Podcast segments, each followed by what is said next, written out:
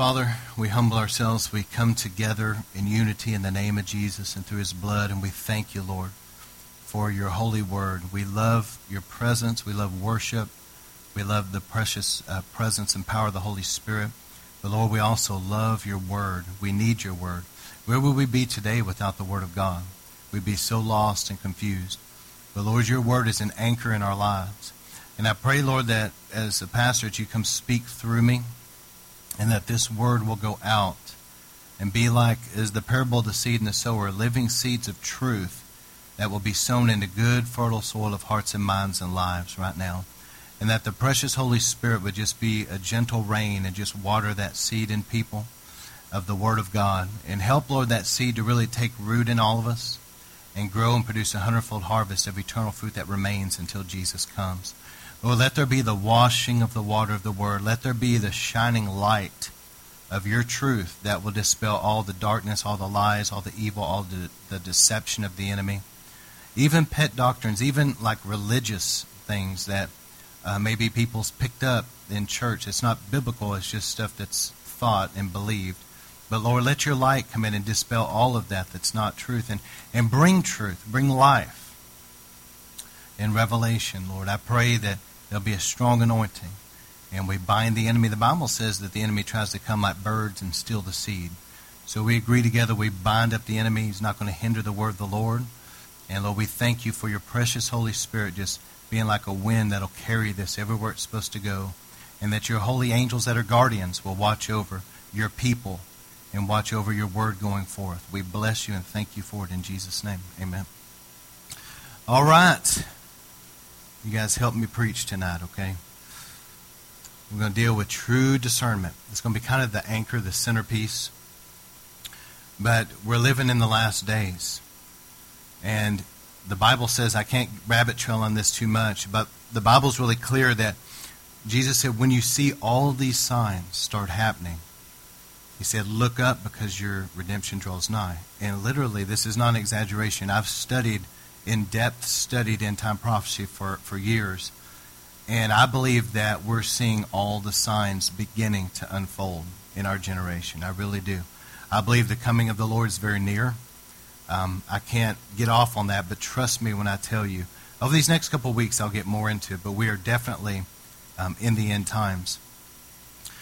And so I'm going to deal in this with some spiritual, like strategic spiritual warfare that Satan tries to send against churches. If everybody could kind of look this way for a moment and hear me. Satan knows that once people accept Christ as their Savior and they're sincere, there's not a thing he can do about it. Right? And he knows that Christians are going to find a way to meet together. Down through the centuries, he stirred up, wicked nations to try to destroy Christianity, but they still would meet together underground. And Satan knows that persecution seems to only strengthen the church. He'll kill one, and 10 others pop up in their place. And so I believe that Satan has seen over the centuries how he's not going to be able to stop people from getting saved, and he's not going to be able to stop them from meeting together. So what Satan wants to do is he wants to attack churches in a way that will make them ineffective for the kingdom of God. They're ineffective. They don't have any real power. They're not seeing people saved. They're not seeing people healed. They're not seeing people delivered of things. They are just ineffective. They're a shell of what they could be.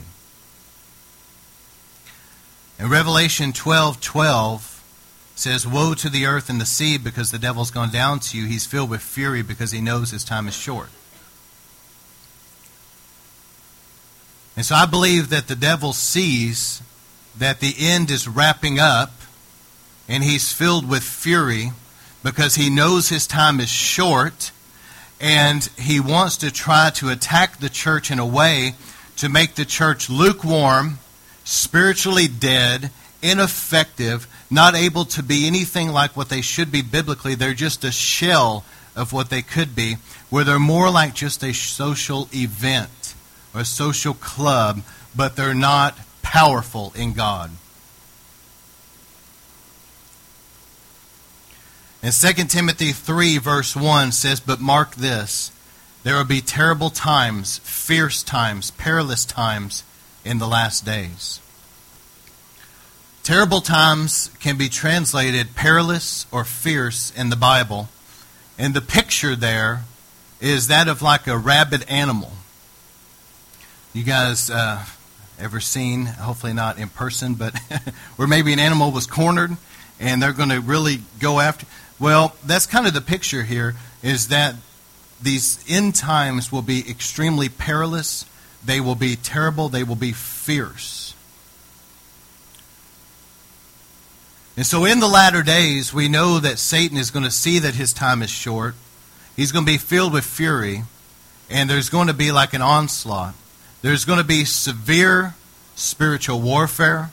There's going to be thick darkness that comes upon the earth, Isaiah 60 verse 2. And there's going to be great deception.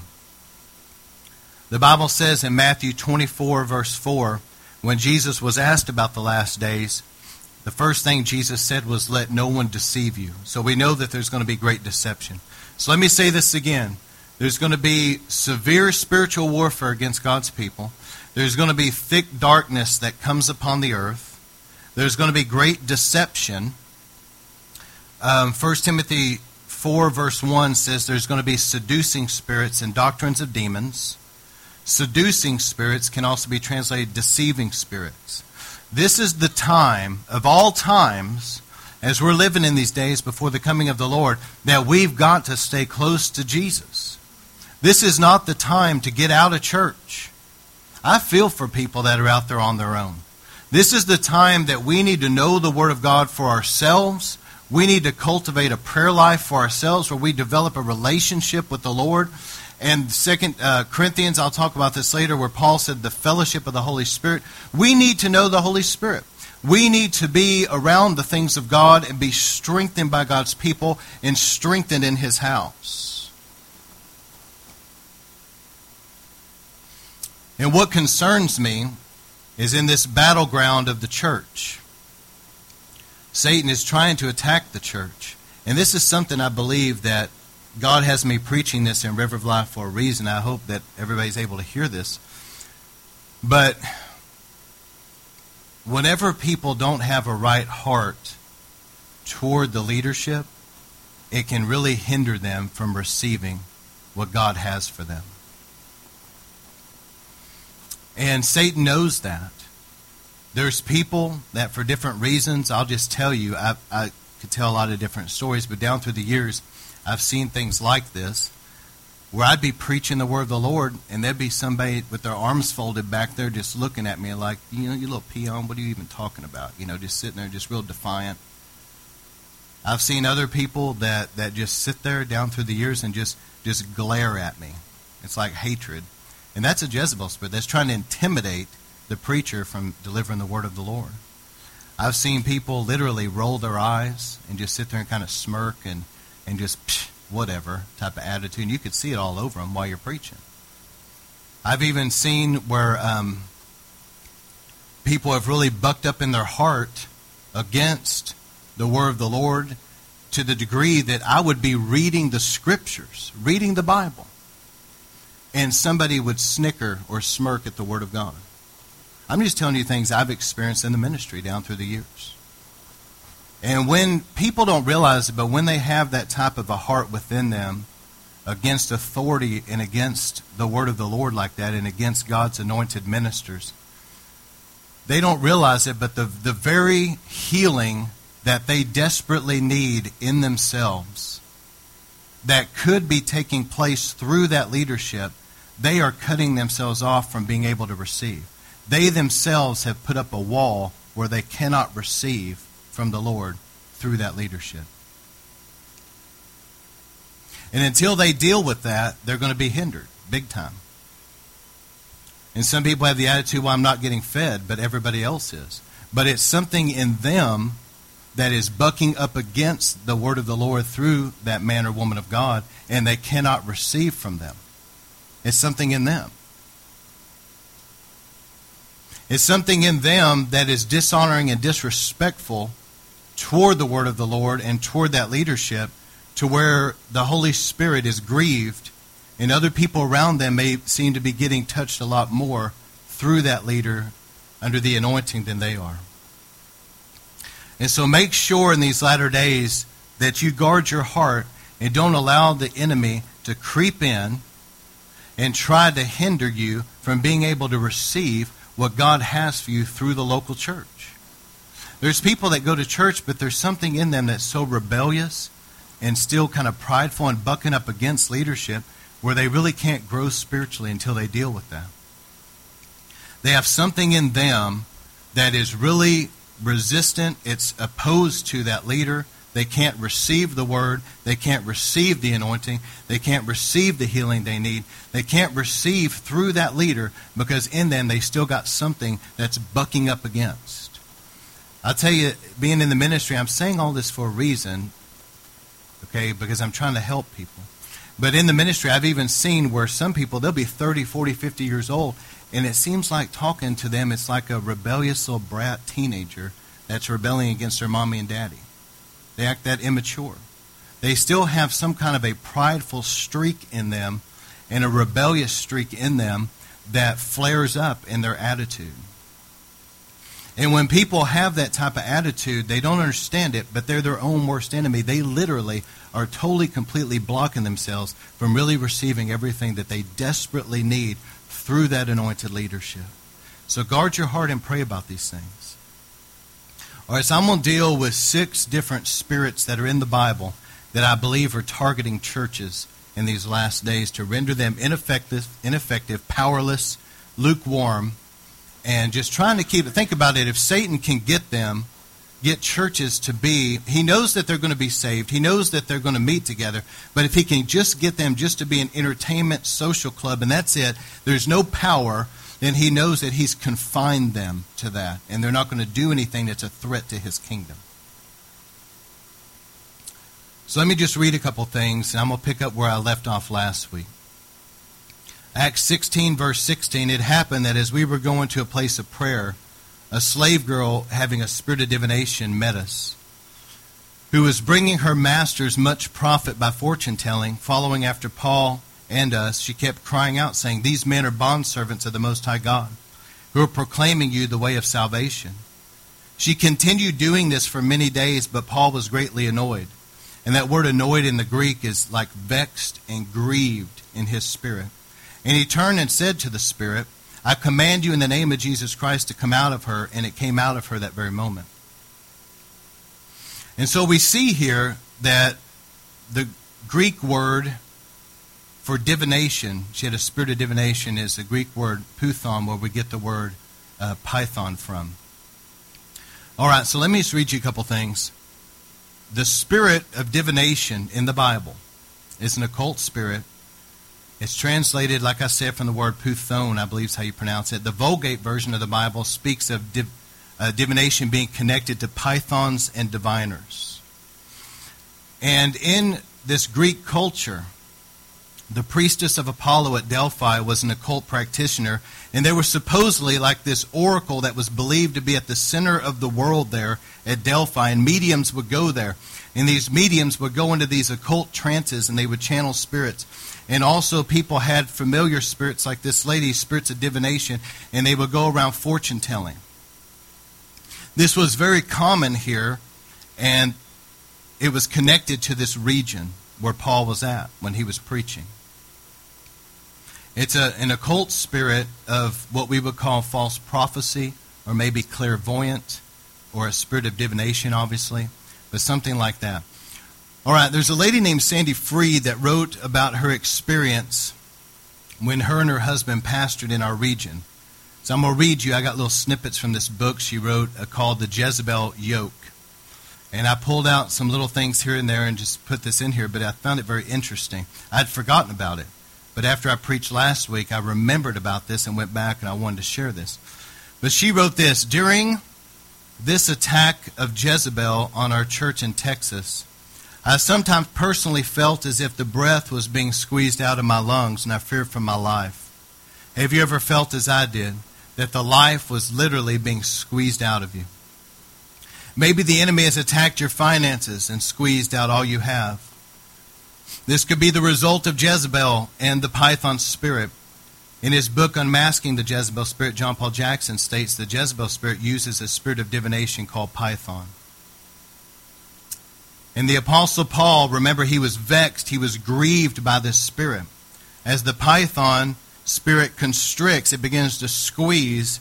It attempts to yoke people with death. And one can feel the restraints with every constriction because it squeezes out hope. Many often revert to old patterns of behavior, and therefore people remain in unhealthy lifestyle cycles of destruction with no hope for freedom. She said, whenever I was in Texas, I noticed how Jezebel affected the spiritual climate, literally squeezing the life out of not only praise and worship, but also the prophetic ministry. Those with a Jezebel spirit have deep roots of rejection and abandonment issues. Many deliverance ministers link the yoking of a Jezebel spirit to an orphan spirit. It squeezes out hope, breakthroughs, finances, life, and yokes people to death and infirmity. Just as true prophecy that's from the Lord will release life and hope and direction, false prophecy releases death, confusion, control, occult powers, depression, and demonic spirits to be at work. All right, so I'm going to talk a little bit about these biblical spirits. I'll give you some scriptures as we go, but Job 40 talks about the spirit of Leviathan. This is what I want to talk about. I believe it's Job 40. You can easily Google this, look it up for yourself. I don't have all the scripture references here, but Isaiah, I believe it's Isaiah 29, if I'm not mistaken, but also talks about a spirit of Leviathan. And then, of course, you see a description of it in the book of Revelation, which I'll share later. But Leviathan, the Bible says that it rules over the children of pride. And so a Leviathan in the Bible is seen metaphorically like this big, huge sea monster that has multiple heads. And it's like a fire-breathing dragon, but many heads. And it has this long tail. And it has all these scales on it. And all of this is symbolic. Because when you do, if you want to do a scary study in the Bible, do a study on pride.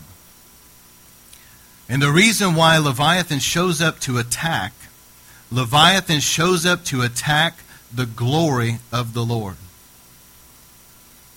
The glory of the Lord is his thick, weighty presence. And Satan does not want the manifest presence of the Lord in this earth anywhere. In any place where the heavens begin to open and the glory of the Lord begins to come among those people, Leviathan wants and desires to begin to come in and destroy that move of God. And so Leviathan will look for people that are people of pride, people that he can maneuver through them like a puppet. And people that have seen visions and dreams of this spirit have also seen like a big crocodile representing Leviathan as well. But what Leviathan does, Leviathan will begin to move in to come against the glory of the Lord. And when he moves in, he wants to find some people that he can move in their life, and they begin to get offended. They begin to feel maybe that they're being overlooked. And they begin to get lifted up with pride. And they begin to say, you know, who does this guy think he is? And they start getting an attitude toward the leadership in the church and whatever that may be. But they don't want to any longer submit to that or go along with the way the church is going. Now they feel like they know better. And they'll begin, Leviathan, it says that there's these sparks or fire in his mouth. And it's interesting because James, I believe chapter 4, says that some people allow their tongues to be lit by the fires of hell itself. And what that is, it's where people come under the influence of something that they begin to shoot off their mouth against the church leadership and other people, and through their gossip and their slander and their subversive tactics, they begin to divide God's people.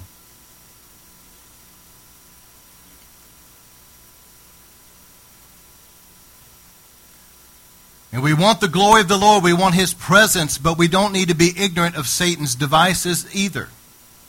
Because we know when the glory of the Lord comes, that Satan is not going to sit around on his hands. He wants to stop that move of God of any kind. And so this attack is an attack of pride, where somebody wants to get others to align with them and begin to go against that leadership. And you can see churches that have been attacked by Leviathan. They said it was like the tail of that Leviathan spirit just swept through, and it just decimated that church.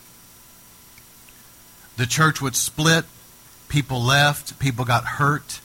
And any time that happens, also a lot of people that even remain are so disillusioned. And because of all the strife and the fighting that happened in the church, it seems oppressed by the devil. It seems like it's hard to worship and pray there. Something has swept through that place and brought division and just shattered the dreams of that church. This is a strong attack.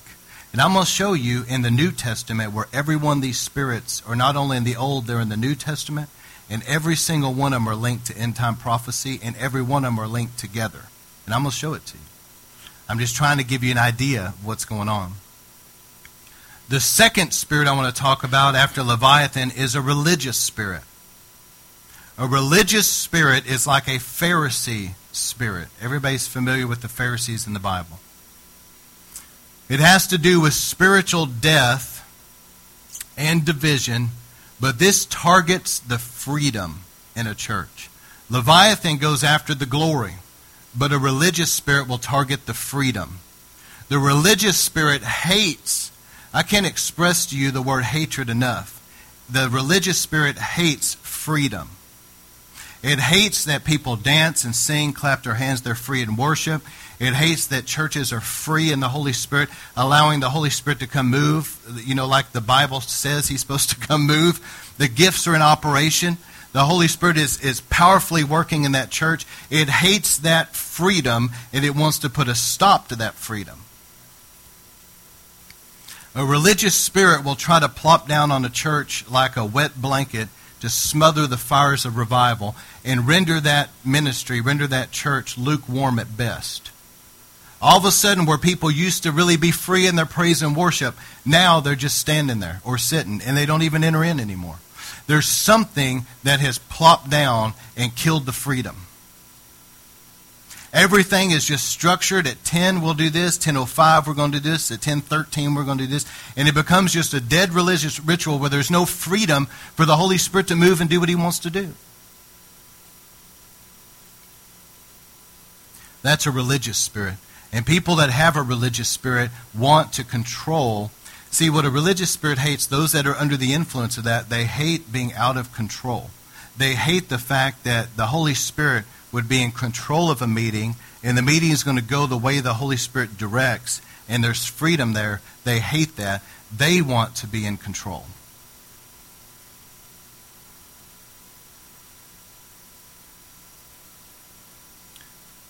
The third spirit I want to talk about is Jezebel.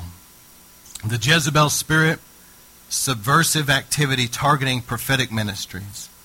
So, the Jezebel spirit, I use the word subversive because subversive means like troublemakers, rebels, people like that. But I want you to picture with me in your mind like a submarine is under the water. It's under the surface so you don't see it. The reason why I use the word subversive is because even though they're troublemaking and they're rebels, they want to remain hidden doing it. A Jezebel spirit is a spirit that will cause division in a church, and it will target that prophetic. If a minister has like a revival, an Elijah fiery type mantle, and they see things spiritually, and they're the type of ministry that can expose the devil's tactics and have a prophetic edge, and what the Bible calls like the spirit of Elijah is at work in that church, that is where the Jezebel spirit will really target the most. But the Jezebel spirit, as many people know, I'm just going to go through this, but it operates through what's called in the Bible witchcraft. Witchcraft in the Bible, a lot of people, you say something about witchcraft and they picture like an old lady, right? She's got a little black pointy hat and like a wart on her nose and she's stirring a cauldron or something like that. All right. Well, in the Bible, that's not necessarily the complete picture. Witchcraft in the Bible has to do with an ungodly control. And it can come through the dark arts or it can come through the flesh, which I'm about to explain. And so the way Jezebel operates is it has to do with a spirit of witchcraft in that church that is going to try to be subversive. It's going to try to remain hidden behind the scenes, these people are really good actors. They know how to come into church and act like everything's fine. They know how to crocodile tear when they need to get people to feel sorry for them. They know the lingo in church, and they know how to act like everything's great, and they're your best friend. But you can sense, if you're discerning, that under the surface there's something that's seething there that's way off, and you don't feel comfortable with it at all. And that's a Jezebel spirit. And a Jezebel spirit will try to attack, if somebody's involved in witchcraft in the occult realm, they will try to target a church with, through curses and things like that. But usually, more than anything else, you're dealing with Christians. And so a Christian that's allowed a Jezebel spirit in their life, this is not something where they're going to be deliberately operating with spell casting and curses and things like that. So theirs is going to be more subtle, but what a Christian under a Jezebel spirit will do many times is they will maybe pray against the leadership, pray that... I've heard some crazy stories where these so-called intercessors were praying for the pastor's wife to die because somebody else was supposed to marry him or some crazy nonsense. But they will, a lot of times, more than anything else, what a Jezebel spirit will do is this. They do not want to submit to authority. When you look at their life, they have a long history of having relationship problems with male authority, like a husband or other pastors or leaders, because they do not want to submit to their authority. They will buck that authority. And they have a very strong rebellious streak in them. And so what a Jezebel spirit will do many times is they have a major problem with that male authority figure. It doesn't matter who he is. Once they leave one church, they'll go to the next, and they'll have the same problem with that guy. It's not the church, it's them. But what they'll do a lot of times is, and y'all need to be aware of this tactic because this is the most common, is they want to get people that are sympathetic to their cause, and they'll befriend them, and they'll begin to talk to them, and they'll develop a relationship with them. Then over time, they'll begin to kind of open up to them and talk to them about their personal life, and then they'll start slipping little innuendos about, I don't feel like the pastor's very loving. I don't feel like I can really approach him. I don't feel like that the pastor's wife is, that she's really there to listen to me. And they'll give you these little innuendos, and it's demonic. It's a Jezebel spirit manifesting, trying to find a following, which I'll come to that later. I'll tie all this together. But these spirits, I have seen these things. They're in the Bible. They're in the Old Testament. They're in the New Testament. I've seen them linked to end-time prophecy. I believe that they're linked to an end-time attack against God's people. And I've seen them at work in our region. And I've seen this type of thing with Jezebel over and over and over. The fourth one I want to talk about, and I've already mentioned, is the spirit of Python. This is an occult spirit of divination that works together with the Jezebel spirit, and it is counterfeit revelation. It's linked to death, and it's linked to confinement. What you have to understand is that most people, being Christians, would never in a million years get out a piece of paper and write down some kind of a contract with some kind of a spirit and make some kind of, like an agreement with a satanic spirit in their life. Most people would not deliberately, knowingly do that. Most Christians would never in a million years think, well, hey, I'm going to pray to these demonic entities and I'm going to communicate with them and I'm going to come into agreement with them. Most people would never do that. But what they do is they come into passive agreement with those spirits. And I'll show you what I mean. If a husband of a family, being the head of that home, allows, knowing that this stuff is not right, allows his children to have stuff in their room that's not right, he knows it's not right, he knows they're lying to him, he knows that they're rebelling, and he's not going to deal with them. He's got a wife that will dishonor, disrespect him in his house and in front of his kids, and he won't deal with her. He knows this stuff is wrong, but he's still letting it go on. He is coming into passive agreement with these demonic spirits. And once you come into agreement like that, these things begin to set up a stronghold. And a woman that knows better, knows that these things are wrong, and she's still doing them, let me tell you something. The longer that those spirits sit in somebody's life, the more like those spirits they will become. And if a pastor knows that there's stuff going on in that church that's not right, and he's not going to deal with it. He knows that there's sin that needs to be dealt with, but he won't deal with it.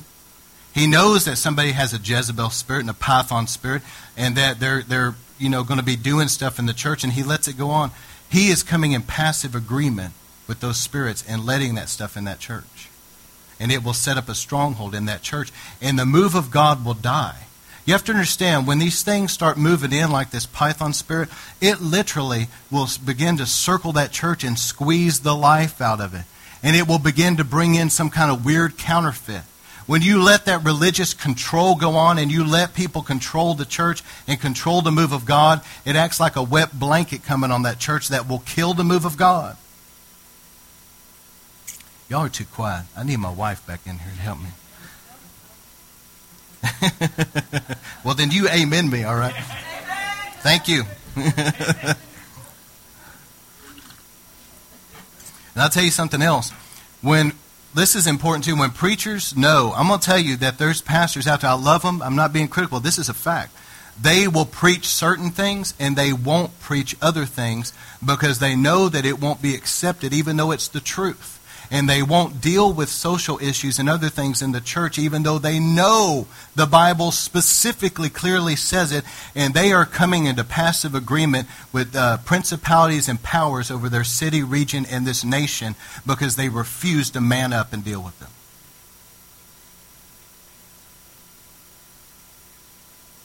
They're more concerned about how many butts are in a seat and how big the offering is going to be, and they don't want to rock the boat. I'm telling the truth. They know if I preach this, this little group over here that's got their little Jezebel following, they're going to get ticked off and they're going to leave. If I preach this, I know that this person over here is going to get offended and they're all going to leave. Well, listen, either you're going to please God or you're going to please man, but in that situation, you can't do both. You better just please God and let the chips fall where they may. But Python will slither in and bring a counterfeit revelation. And when you read that, it's concerning because that woman that had a spirit of Python, she was prophesying the truth. See, people that don't have discernment, they think, well, if I just know the Bible, I'll be good. You better get some real discernment where you know the Holy Spirit and what's the Spirit of God and what's not, too. Because that woman was prophesying the truth over Paul, and she was saying he's a servant of the Most High God, telling you how to be saved. You can't get much more truthful than that. Nobody could argue with that. But it was a false spirit, and Paul had discernment. He said in the Bible, it says it annoyed him. It grieved his spirit. It vexed him on the inside, and he knew that that was not the Spirit of God, and he turned around and cast it out. All right, that leads me to the next spirit I want to deal with, the spirit of whoredoms. The spirit of whoredoms is in Hosea 5:4. The spirit of whoredoms has to do with unfaithfulness and disloyalty. You could also call this a Judas spirit or an adulterous spirit. But when the spirit of whoredoms comes in, this works with the Jezebel spirit also, but I've been surprised. Over the years, I've not only seen this in River of Life, I've seen it other places.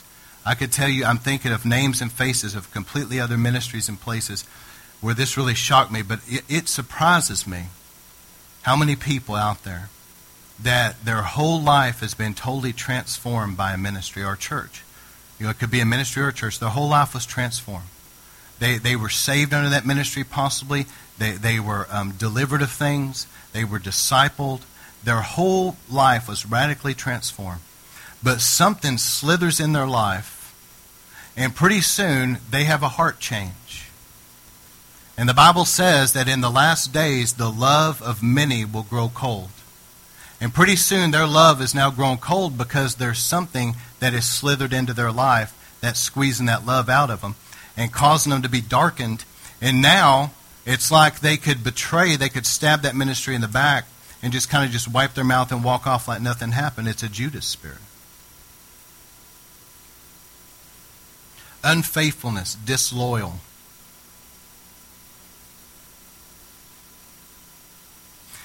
The spirit of whoredoms will try to cause people to be unfaithful to the Lord, to be unfaithful to His Word, and to be unfaithful to His people and His leaders. And like I said before, it works underneath a Jezebel spirit, very strong. So when you have a Jezebel spirit, you also a lot of times have Python bringing counterfeit revelation, and you have whoredoms where they'll feel very comfortable. Their hearts are turned against their leaders. They don't have any problem with disliking them anymore or betraying them or whatever. It's no big deal. So that's a whoredom's spirit. The last spirit I want to talk about is the spirit of error. And I'm going to tie all this together at the end of the sermon. The spirit of error has to do with deception, especially regarding pet doctrines. A lot of people have... It's not really their fault, but they, in church, they were taught certain things that were not actually the Bible. And they really believe them because that's what they were taught. And I strongly always encourage people all the time, you need to read the Bible for yourself. You need to take off those sunglasses other people put on you, and you need to read it for yourself. And know the Bible for yourself. The Holy Spirit will help you see the truth. But where there's error... Now people are teaching things that are not biblical. They'll teach in a way that is against tongues or against the Holy Spirit or against the gifts or against this or against that. And what they're doing, they don't realize that they're doing it, but they're opposing the move of God and opposing what God is trying to do in and through that church to make it effective. They have teaching that goes against that and will turn that church a wrong direction. It is vitally important that we discern the spiritual forces in our region so that you know what you're coming up against and so that you can know how to pray effectively. Did y'all hear that? Let me say it one more time because people are going to hear this from other parts of our nation, other parts of the world. It's vitally important that you discern the spirits of your region so that you know how to pray effectively and what you're coming up against. In this particular region, the stronghold would be religious witchcraft. And another thing that's really strong about a Jezebel spirit is the three Ds. You got the disorder, division, dishonor, disrespect. But the disorder has to do with where you have somebody in headship that's supposed to be there. And then the people that's supposed to be like a husband and then a wife, you have somebody that's supposed to be submitting to that headship that won't do it. And Jezebel will try to move the order around where now she's actually the one that's a headship calling the shots. And he's subservient to that. That's a Jezebel spirit. So it brings disorder. And that tries to take place in the church. And a Jezebel will use false prophecy to try to manipulate and control leaders. They'll go up there and give them information. It may even be accurate information at times, but... they'll give them false prophecy to try to use that prophecy to manipulate them. You have to discern this stuff. And also division. Jezebel, like I said earlier, will try to sow division among God's people. And then finally, what you see very strong with the Jezebel spirit is dishonor and disrespect toward authority. All right. So here's where I want to shift gears. The second point I want to make is developing discernment. Listen, guys, we've got to develop discernment for ourselves. Because what I'm concerned about is I want you that are hearing this, you to have discernment for yourself. I don't want you to get sucked into something weird. I don't want you to get hurt because somebody slid up beside you in a church pew one day and began to talk to you and you didn't discern what they were about. Next thing you know, they've brought a lot of hurt and pain in your life and your family. When a Jezebel's like... those suicide bombers that come in, they blow themselves up, but they hurt a lot of innocent people. Now, Jezebel will destroy her family and her children and destroy a church if she can. It will hurt a lot of people in the process. All right, so here's how we got to get discernment. Hebrews 5:14, but solid food is for the mature, who because of practice have their senses trained to discern good from evil. So, listen to this for a second. Solid food. This isn't milk any longer. This is meat. You're getting off of the baby food, the little Gerber baby food, okay? You're getting off that, and now you're starting to cut the sirloin of the word, okay? You're getting into the meat of the word, and you're starting to get some depth, some revelation that can only come by the Holy Spirit. Jesus said in John 14 through 16, when the Spirit of truth comes, he will lead you into all truth. He will teach you of what is mine. So the Holy Spirit is the one, the Bible says all scriptures God breathed. It was written as the Holy Spirit moved upon men. So see, the Word of God is, the Spirit of God is the author of the Word of God. And so if you want to understand the Bible, you need to consult the author. And the Spirit of God will begin to bring revelation to you. And you've got to get off that milk and onto solid food. And also because of practice, have their senses trained to discern good from evil. As the Holy Spirit begins to speak to you and begin to give you revelation and information, and you begin to process that, and you begin to see things the Holy Spirit's showing you, begin to discern things. The more that you're doing this, your inner senses are being trained to discern what's of God and what's not of God. But bless God, most people in America don't really have prayer lives. And so they really don't have, an ounce of discernment about them. And so what they do is they just follow the crowds thinking, well, it's safe. There's a bunch of people over here. And so they don't have any real discernment. 2 Corinthians 13:14 says, the grace of our Lord Jesus Christ, the love of God, and the fellowship of the Holy Spirit be with you all. The word fellowship is koinonia, and it has to do with intimate fellowship. So the Holy Spirit, Jesus said when the Spirit of truth comes, he's the comforter. Jesus said, I'm going to go away, and you can't go where I'm going, but don't worry, I'm going to send you the comforter. I'm going to send you the Holy Spirit. He will be with you. He will be in you. He will lead you into truth. He'll show you things to come. And then the Apostle Paul comes behind him here in the Scriptures and says, look, you need to get to know the Holy Spirit. You need to have fellowship with him. The problem is that people don't know the real, and so therefore they don't know the counterfeit. Hello? Once you get to know the Holy Spirit and you know his presence, you know his power, and you know his revelation, when another spirit shows up, you know, hey, wait a second, that's not the Holy Spirit. That's why many, this is a great example I've heard many times, but banks train their tellers to understand or discern like a counterfeit by handling the real all the time, over and over and over and over. They handle the real so that when a counterfeit comes, they go, okay, wait a second, that's not the real. And so God's wanting us to get familiarized with the Spirit of God. And the Holy Spirit is just as much God as the Father or the Son. So there's this training of the inner senses. There's the prayer and fellowship of the Holy Spirit. There's knowing the Word of God, but it's knowing the Word of God by the Spirit of God, where it's not just milk, it's meat. And we begin to develop in the gifts of the Spirit. And when you have people in your church, and I have some here that, they have revelatory giftings, and it's real. You know their life, you know their credibility, you know that they have a right attitude toward you, they're submitted to authority, they're right. Okay, it's not a weird spirit. They get revelation from God, and you take that serious. I've actually had people in this church give me some really powerful revelation. So, we need to grow in our discernment. There's people out there that are kind of a part of that anti-Pentecostal, anti-charismatic, anti-full gospel type movement. They do not like the Holy Spirit. They can't stand the move of God. And their attitude is you just know the Bible by itself, that's it. And that's fine. We need to know the Bible.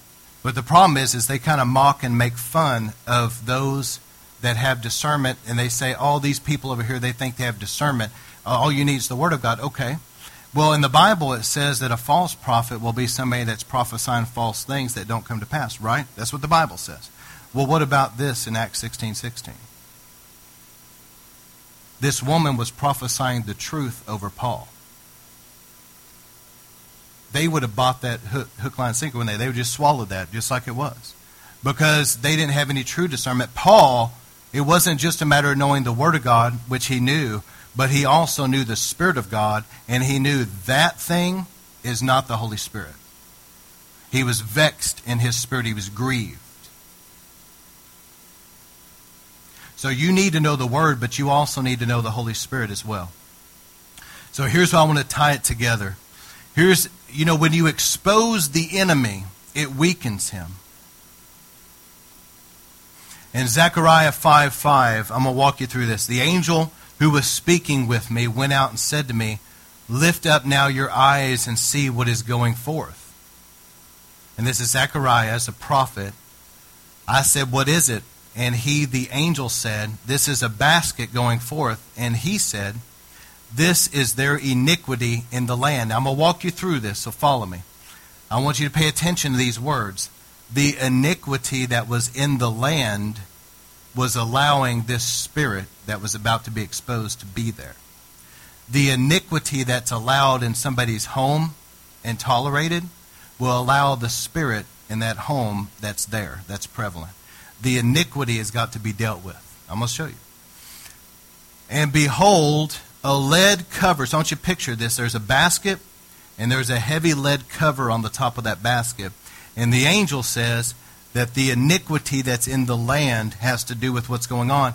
And look at this. He says, "And this is a woman sitting in the basket." Then he said, he points at the woman in the basket and says, "That is wickedness," right there, the woman in the basket. And he threw her back down in the middle of the basket and cast the lead weight on top of the basket. Then I looked up with my eyes, and there were two women that were coming with wind in their wings. And they had wings like a stork. And they lifted up the basket between heaven and earth. So you have these two like fallen angel type beings swooping in now. And they're picking up this wickedness. And they're taking it up into the second heaven, which is where principalities and powers dwell. Again, the iniquity in the land is allowing the wickedness that's in the heavenlies. I said to the angel who was speaking with me, "Where are they taking the basket?" And the angel said to me, "To build a temple," notice religion there, "to build a temple for her in the land of Shinar," which is Babylon. So what does Revelation talk a lot about? Babylon. And when it is prepared, that temple, when it is prepared down the road, she will be set there on her own pedestal. This is a prophecy about the Jezebel spirit come into full power in the last days. Now let me just rabbit trail for a moment and explain something about end time prophecy. When you see the book of Revelation talking about Babylon, and then you see where a lot of Bible scholars say it seems like there's going to be a revive like Roman or Grecian type empire. All right, here's what you got to understand. Babylon is the spiritual kingdom behind the scenes. Babylon is the system of the wickedness in the heavenlies, where you have principalities, powers, world ruling spirits, fallen angels that Satan is over. And behind the scenes in the spirit realm, you don't see them with your natural eye, but they're behind the scenes, and it's a structured kingdom. That's Babylon in the last days. It's Satan's kingdom, his spiritual kingdom. But in the natural, you will see globalization. You will see more and more and more of a one world government, one world currency, one world military, the nations beginning to unify, and eventually there's going to be 10 different main kingdoms that will emerge, and the Antichrist will be over. We know that from the scriptures, it's clear. But that natural kingdom of secular kingdoms is like a Roman Grecian type of kingdom is what the Bible portrays it as, okay? And so this Babylon is what Jezebel was really sitting on. It was a spiritual kingdom, but it also reflects a natural kingdom. Does this make sense? Okay. The spiritual demonic kingdom influences the natural kingdom. So that leads me to Revelation 17:1. Here we go.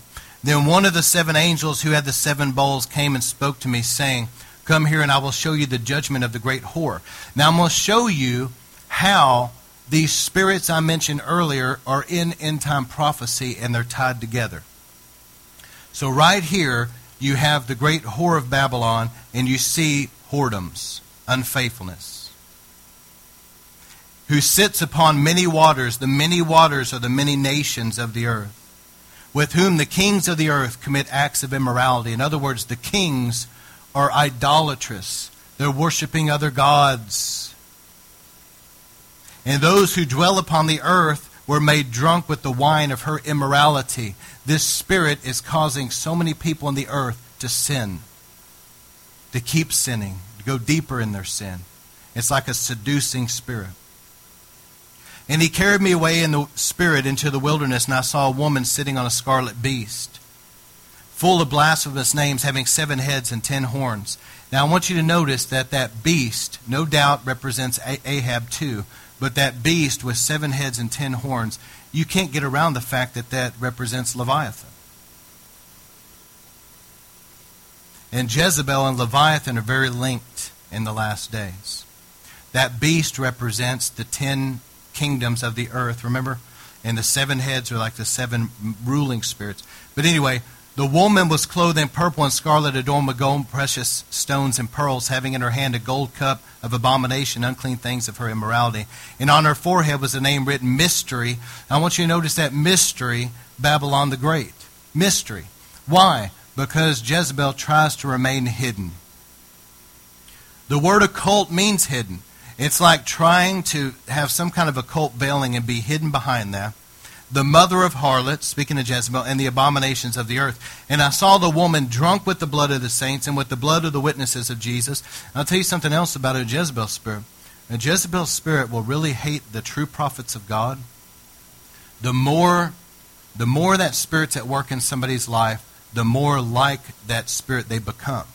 So the more that they conform to a Jezebel image, the more they're going to hate the true prophets of God. But not only that, listen to me, they will also love the false prophets. Think about it for a minute in the Bible.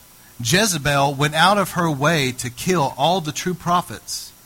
But what did she do? Think about how much trouble this would be. She had like 400 to 800 false prophets. You think about how many people that is that ate at her table.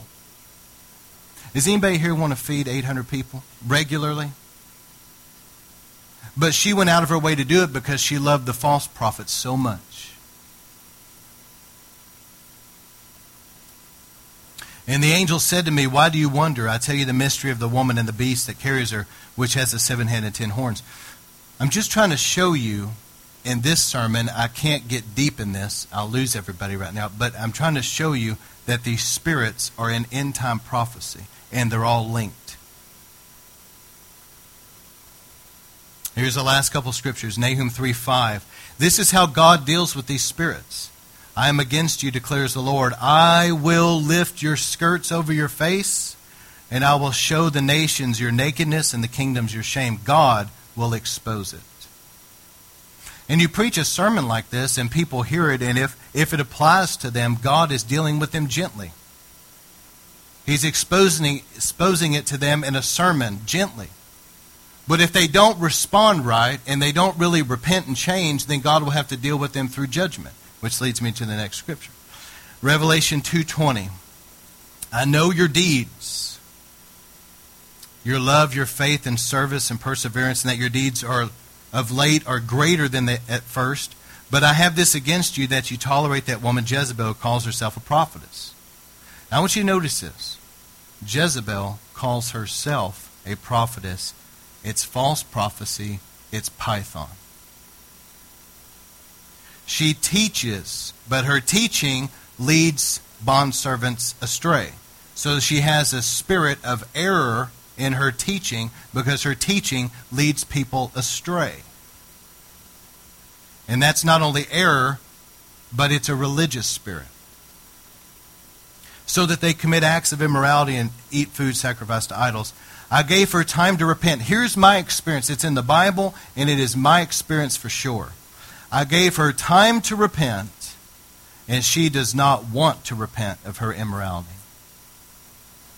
Behold, I will throw her in a bed of sickness, and those who commit adultery with her into great tribulation." See, she takes a lot of people down with her. See, what you don't understand is when a Jezebel begins to prophesy to you, and you begin to accept that prophecy as truth, then you don't realize it, but that thing is affecting you now. It's like a yoke is trying to slip around your neck. And when a Jezebel begins to teach you, and you begin to sit under that teaching, you don't realize it, but something is starting to wrap around your life. Jezebels are real mothering in churches, and they want to get a whole bunch of people under their little wings, and they want to preach to them and teach them, and they want to lay hands on them. But what they're imparting is not of God. And see, what happens is God will cast that woman on a bed of sickness, but he will bring great tribulation to all the people that have allowed her to influence their life. And the Lord said, unless she repents of her deed, I'll kill her children with pestilence. And I always grieve for the children, both the biological children and the spiritual children, because it's like a curse being passed down to them. And all the churches will know that I am he who searches the minds and hearts, and I will give to each one of you according to your deeds. See, there's a difference between hearing a sermon like this, and then you go down, you say a little prayer, and then you go home, and after about 3 or 4 days, you're the same as you were. That's not repentance. That's just feeling a little bit of conviction, and you want to get that conviction off of you, so you go down and say a little prayer. God's looking for change. People say, well, I'm not really responsible for my actions and behavior about these. Oh, yes, you are. Oh, yes, you are. And God holds you accountable. And you will give an account for the people that you damaged through being used of the devil too, I promise you.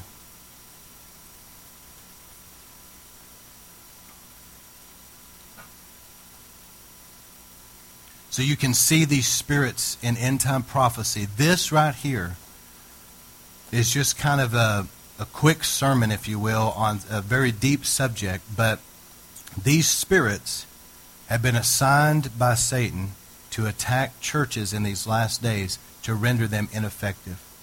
Satan wants Leviathan to sweep through a church and split that church up and so decimate that church that they're all broken, they're heartbroken. Their church is just, it's been destroyed in many ways. He wants to put his little Jezebels in that church that will have subversive activity, that will go against the leadership and begin to bring a strange spirit into that church. He wants Python to be working the altars and falsely prophesying over people and laying hands on people so that Python can begin to wrap itself around that church and squeeze the life right out of it, squeeze their finances, squeeze the anointing, and pretty soon it's a powerless thing. And see, a lot of people have not discerned the difference between your human soul and emotions and the leading of the Spirit. True prophecy. True prophecy comes from your spirit as the Holy Spirit gives it revelation to your spirit. Python will operate through the soul and the emotions in the soul realm. That's why John Paul Jackson, who's one of my favorite preachers in this area for sure, he said that false prophecy is in the realm of the soul. True prophecy is from the Spirit. There's a difference. And a lot of people don't even understand the difference yet between pride and presumption and true faith. Faith is when you really stand on God's word and you know you've heard from God and you step out in faith. But pride and presumption is where you claim that I heard from God, or I'm going to do this and God's got my back, and you step out in presumption and then nothing happens and you kind of get hurt feelings with God. Don't operate like that. We need to operate in true faith where we hear from God and you're getting true prophecy that's pure from the Lord. You're getting information from the Holy Spirit. It's pure. It's like pure waters.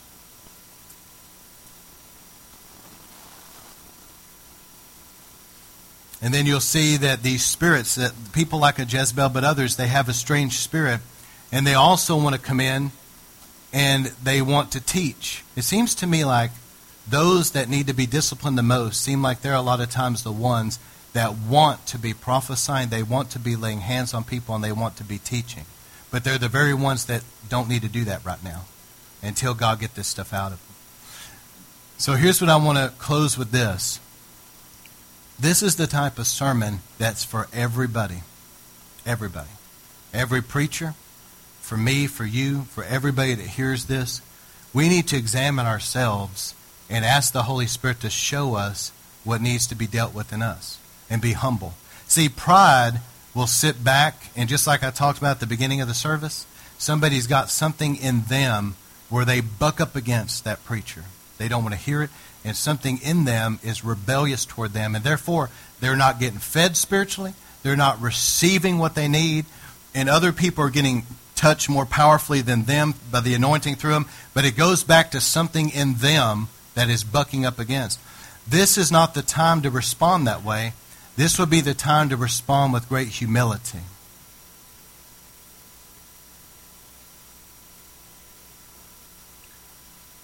God wants us to make sure that we examine ourselves. And don't just pray some little prayer for one day and say, oh, well, it's done. And then you walk off and you keep on like you're going. This is something that you can take these notes home and you pray over it until it is done. It's like, Lord, I'm going to humble myself and pray. And I'm going to tell you something else. When you pray with faith, standing on God's word, that he is faithful and just to forgive you of your sin and cleanse you from all unrighteousness, that you've confessed this stuff, you believe that you're forgiven, and you ask him to begin to take this junk out of you. When somebody has a right heart toward leadership, as I said at the beginning of the sermon, then God can use that leadership to help release the healing and the deliverance and the breakthrough that you so desperately need.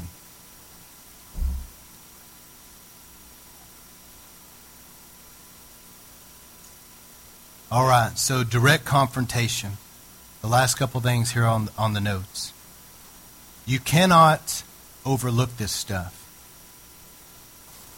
Amen, leaders? Come on. You cannot overlook this stuff.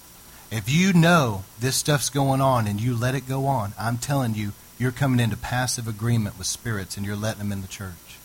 You cannot do it. You better put your foot down, and that means there's going to be some people that don't like you. Maybe some people that leave, whatever. But that's their problem. The second thing is pastors and leaders in these last days better be men of prayer. You better be men of prayer, because you're going to need the Holy Ghost in these times, and you're going to need to hear from God, and you're going to need discernment. And you're going to have to keep unity. I had a vision one time the Lord gave me. I really believe 100% this was from God. I was praying about, God had led me in a meeting to pray about a Jezebel spirit. And it wasn't in the church. It was somewhere else. But we were in a prayer meeting. And I had a vision. And in this vision, I saw that this angel of the Lord. Y'all listen to this. This is an awesome vision.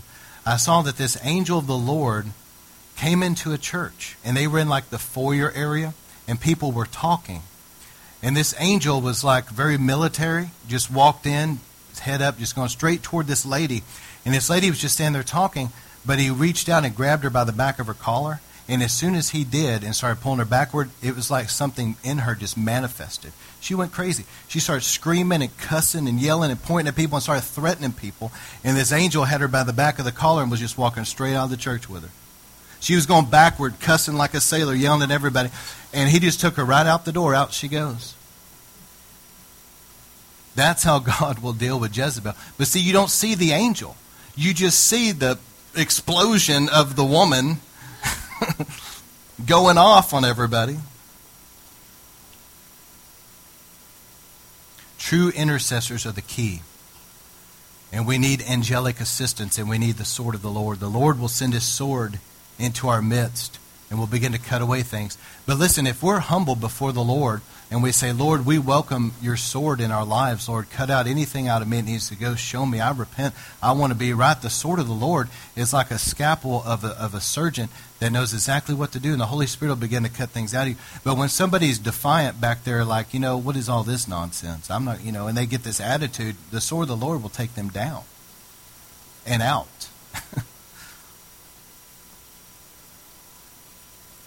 So what I'm trying to get at as we pray here in just a moment is make sure these are end-time spirits against the whole body of Christ all over the world.